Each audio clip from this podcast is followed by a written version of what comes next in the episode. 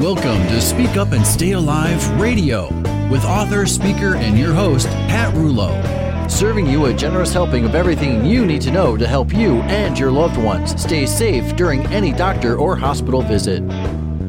The program is not intended to replace medical advice from a licensed professional, but rather to encourage you to become a well informed participant in your health and well being. And now, your host, Pat Rullo. Hello and welcome. I'm Pat Rullo, the voice for patient safety, where each week we delve into little known healthcare and hospital hazards, as well as other fringe topics that affect your health and well being. I'm so happy you've taken the time to join me, and today I have lots to share with you. So let's dig right in, shall we? Well, they say that timing is everything. Bear with me for a moment. Does anyone else feel like the recent events all share some interesting timing? The impeachment hoax was still wet when the virus came to town. Scarf Lady and, um, ahem, scientists tied to Big Pharma demanded that everyone stay home, close the economy, don't wear masks, Oh, no, I mean now you must wear masks. While insane governors make and break rules to lock up businesses and normal human behavior for the sake of the collective good, or so they say. People can't work, no money, can't go outside, parks are closed, food restrictions and scarcity, the killing of nursing home residents. People are bound to unleash with or without their masks. But notice that even though there were protests around the country to demand that their states be opened back up, nothing got crazy violent. Hmm. Enter the Minneapolis murder? Did we really watch a murder take place right before our eyes, over and over and over again on television? No more mention of the virus. People burning buildings, looting, physical violence. Again, some with masks and some without. No social distancing, and no mention of it, in fact, at least for the first few days. Now, maybe my eyes are messed up, but if you have some time, go to the internet and find the picture of the police officer who allegedly committed the crime. It's all over the internet. Then look for the picture of the mugshot of the person they arrested, that alleged police officer. It too is all over the internet. Does it look like the same person? Just saying that as the virus seemed to settle down and people were getting back to work, shops and businesses were slowly opening back up. Now Will the virus suddenly reappear as a problem due to protesters spreading the virus because of no social distancing? Infected droplets all over the place due to shouting and screaming? And the National Guard. It just seems like one way or the other, the military is destined to patrol a neighborhood near you. Just last week, for example, Ohio Governor Mike DeWine announced efforts to expand coronavirus testing in nursing homes. The governor said the Ohio National Guard will assist with testing under the newly created Congregate Care Unified Response Teams. Now, I don't know about you, but do you really think we need to bring boots into nursing homes? Haven't we done enough to those poor people? Does that sound scary to you? How would it feel to be a fragile little lady hunched over in your wheelchair all alone because your family is not allowed to be with you and a large man wearing a uniform and boots enters your room with a swab? Is there any kind of informed consent required? I mean, as a resident, do you have any rights to say yes or no to testing and to who administers the tests? I don't know, I'm just asking.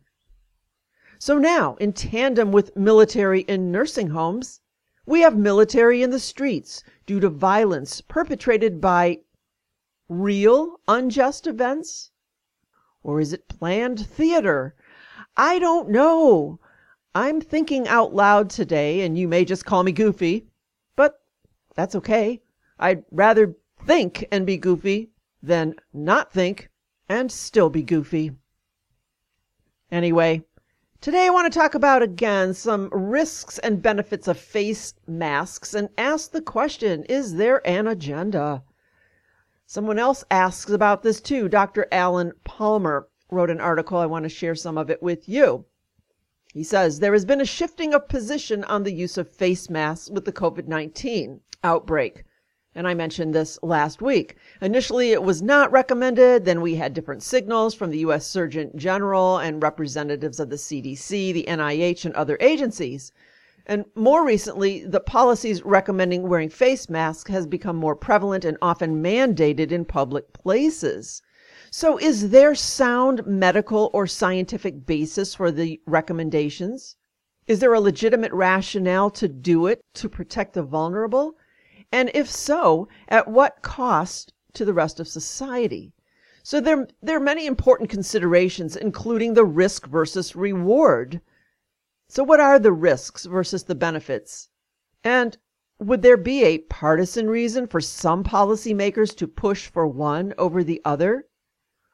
Because, as unfortunate as it is, all decisions and policies have to be viewed from at least two lenses politics and who stands to benefit financially. Let's look at the two camps in the debate.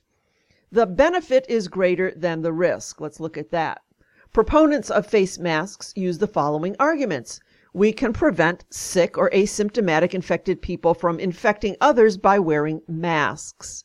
Now, there may be some credible evidence to suggest this, but in doing so, the infected person wearing the mask may be making their infection much worse as a result.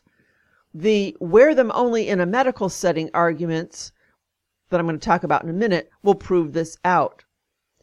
The N95 masks have been shown to block 95% of airborne particles with a median diameter of 0.3 whereas standard face masks may block 50 to 70% of particles depending on the mask.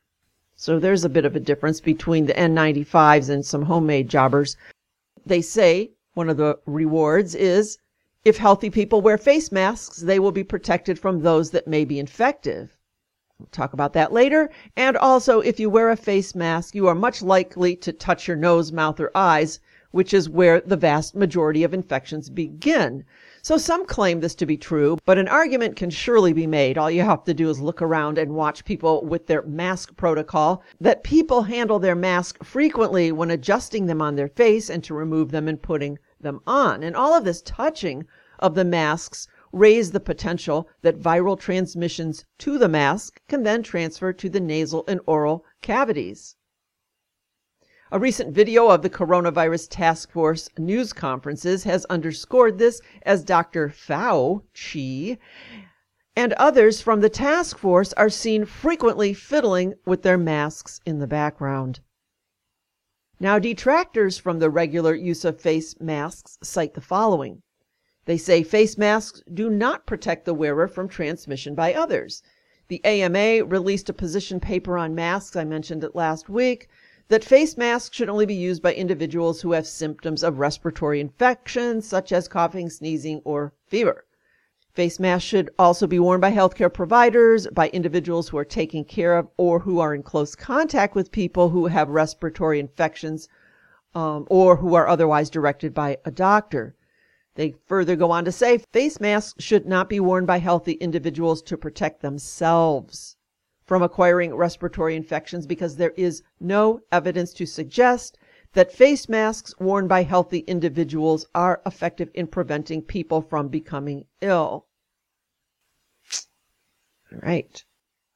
Face masks restrict the elimination of virus, recirculating the virus into the nasal and sinus and upper respiratory passages. By wearing a mask, the exhaled viruses will not be able to escape and will concentrate in the nasal passages, entering the olfactory nerves and travel into the brain. That's an article by Russell Blaylock, published May 14th, 2020.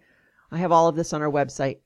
Uh, Dr. Blaylock is a prominent retired neurosurgeon and author of health related books. He says in most instances it enters the brain by way of the olfactory nerves, which is the smelling nerves, which connect directly with the area of the brain dealing with recent memory and memory consolidation. By wearing a mask, the exhaled viruses will not be able to escape and will concentrate in the nasal passages and travel to the brain.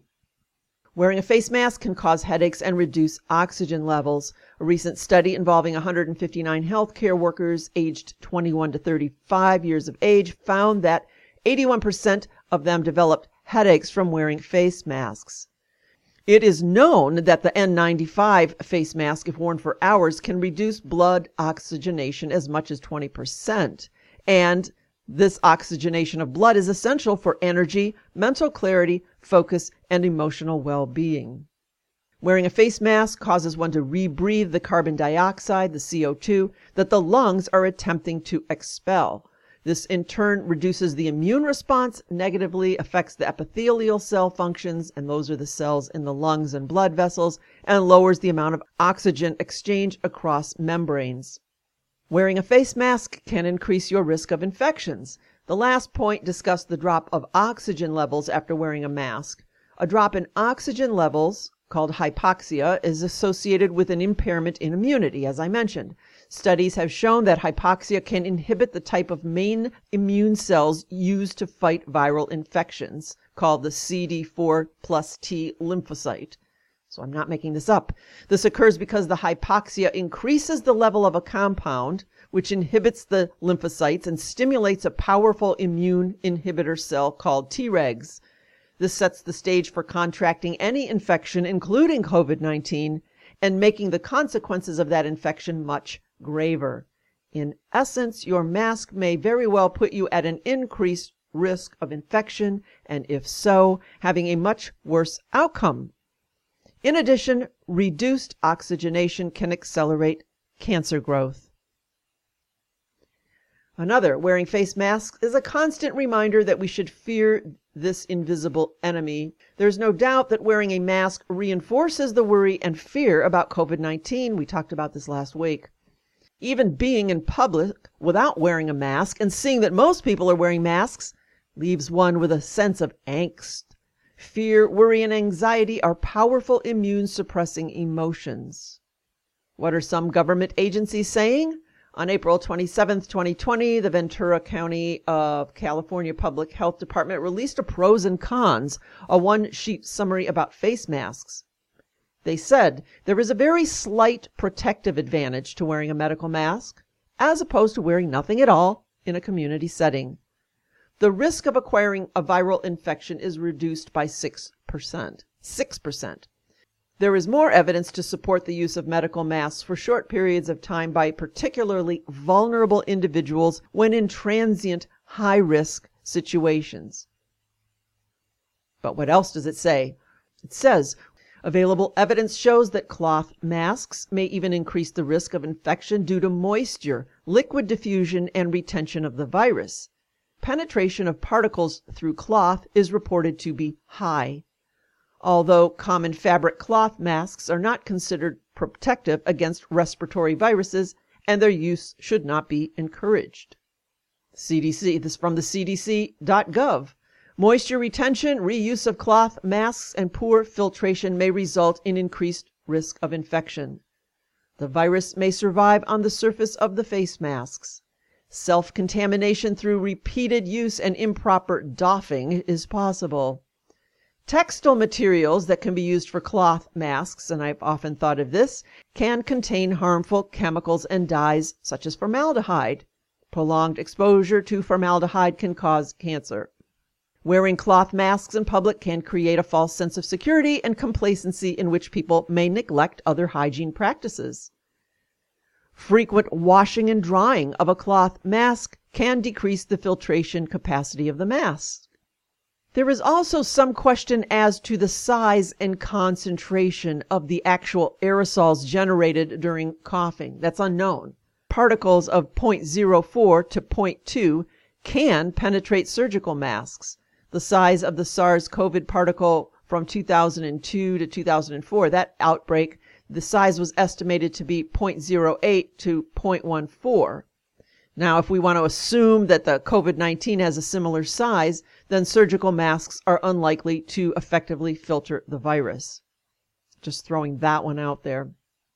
The conclusion of the Russell Blaylock, Dr. Russell Blaylock's article states the following It is evident from this review that there is insufficient evidence that wearing a mask of any kind can have a significant impact in preventing the spread of this virus.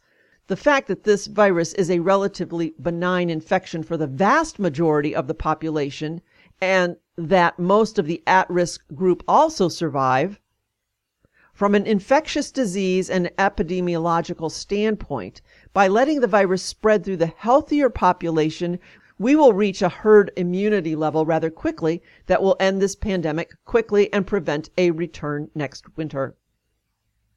During this time, we need to protect the at risk population by avoiding close contact, boosting their immunity with compounds that boost cellular immunity, and in general, care for them. Now, one should not attack and insult those who have chosen not to wear a mask or to wear a mask, but just throwing out these studies, just suggesting that the wise choice be made. So, let's just talk briefly of what's the motivation behind the mask. Given all that information I just gave you, it's time to ask the obvious question. What would be the possible motivation for pushing the narrative about face masks and, in some cases, even mandatory face masks rule? Here's a hypothesis according to the article in the form of two questions. It implies malintent, which obviously we can't prove beyond a shadow of a doubt, but just to indulge this author for a moment, in the end, each person must decide for themselves. So here we go. If you wanted to prevent the population from gaining herd immunity, which would further support the need and desire for a vaccine, what would be the best way to do it? Second question If you were successful at preventing people from developing natural immunity by keeping all the healthy and young, low risk people apart from one another, and thus wanted to increase the chances for a second wave of the virus in a few months, or maybe in a few weeks after the rioting and protesting we're seeing, how could you increase the chances of those people becoming infected and ensuring a second wave once they are released from quarantine and begin mingling.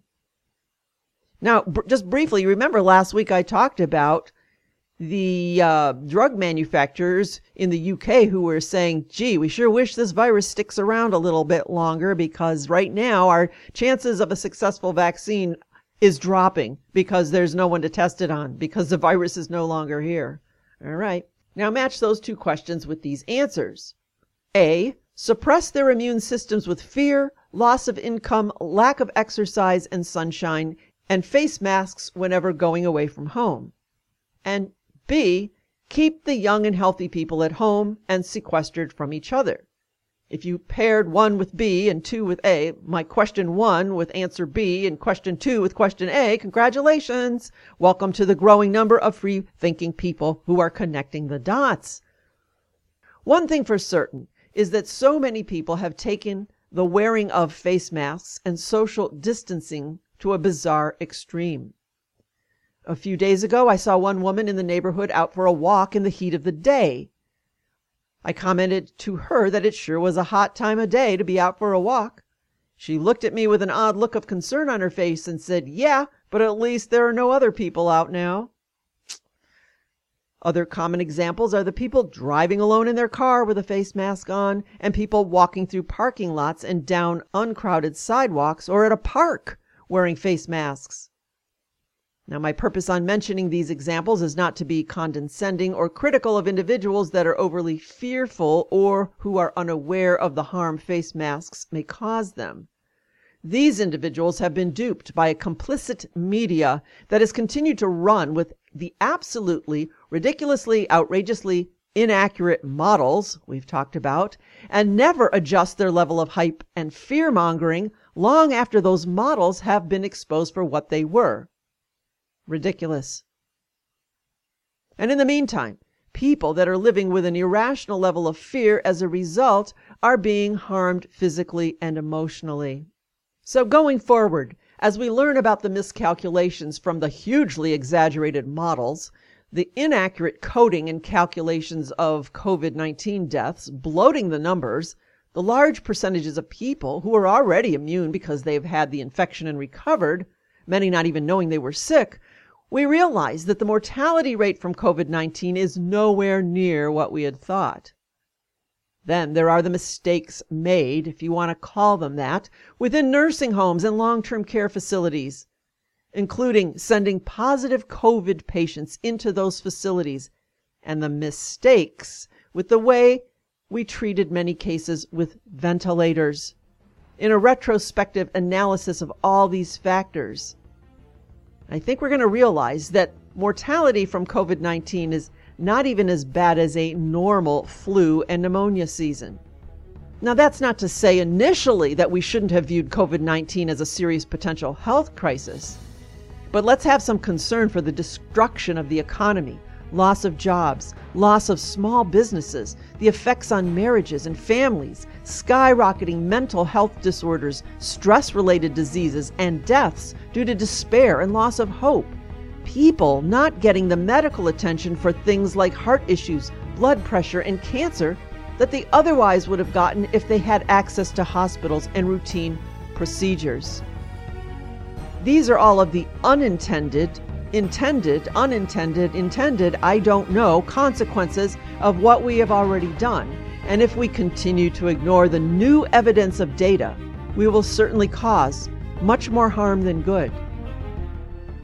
Going forward with the current situation, and uh, should the viral outbreak occur in the future, risk versus benefit of every decision must be considered. But guess what? Clearly, we are not the ones making the decisions.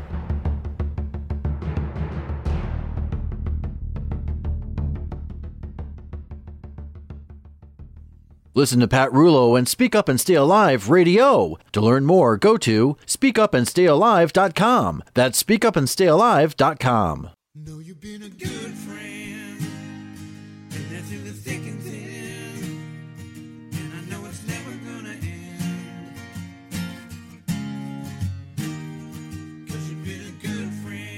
I recently narrated and produced an audiobook for author Joni Dark Shepherd. The book is titled Rio, a love story, how my dog saved my life. Most of you know that I was a caretaker for my mom for nearly a decade and also have been rescued by 13 cats, so Joni's book resonated. Her boundless love and commitment to both her mother and sister as they battled cancer was raw, real, and revealing.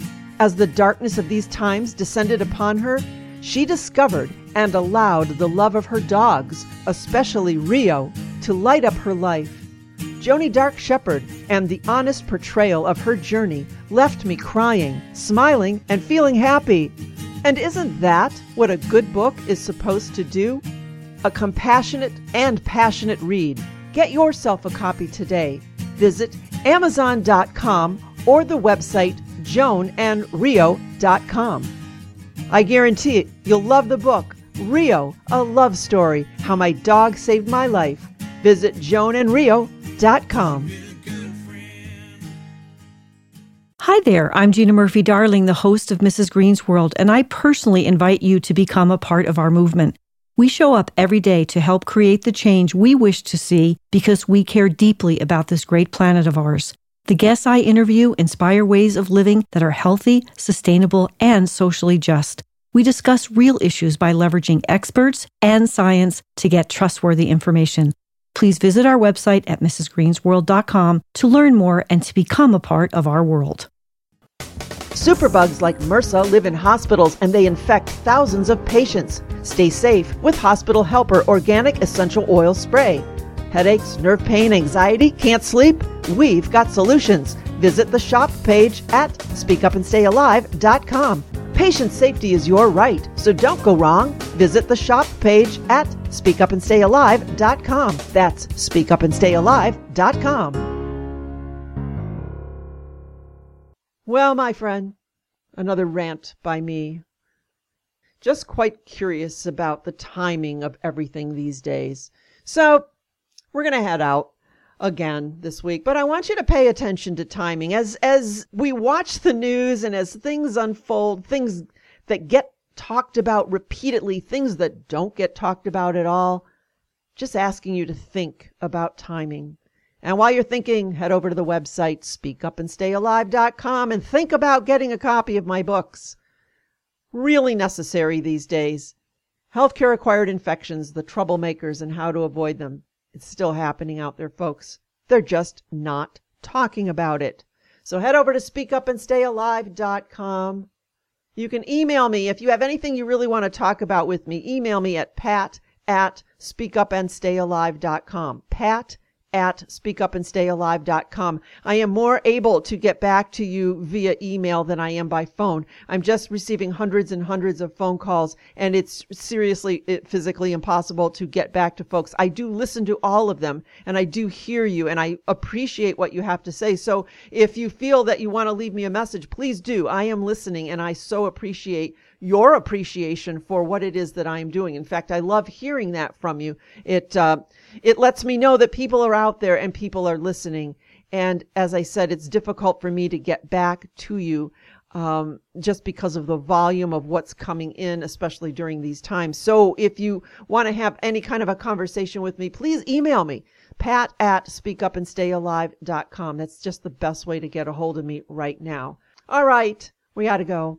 Stay safe this week. Stay awake. Stay alive. Stay sane. Stay happy. And pay attention. I love that you tune in each week. Please come back next week. Same time, same place, but never the same information. Until then, I hope you have a healthy and a happy week. Aware of timing. I am Pat Rullo, and I am the voice for informed choice and patient safety. The information provided in today's broadcast is for informational purposes only and was not intended for use as diagnosis or treatment of a health problem and should not be considered as medical advice. If you've missed part of today's show or just want to share the information with friends, you can listen to all of Pat's previous shows at speakupandstayalive.com. Want even more information? Purchase a copy of Pat's book at speakupandstayalive.com. Once again, it's speakupandstayalive.com. Or you can call Pat at 440 725 5462. Until next week, remember, it's okay to ask others to wash their hands. You have to speak up and stay alive. Hi, I'm Pat Rullo, host of Speak Up and Stay Alive. Set your radio dial to WHK AM 1420 every Sunday afternoon at 2:30, or you can listen on Saturday mornings at 8:30 on WHKW AM 1220. For more, visit speakupandstayalive.com. That's speakupandstayalive.com.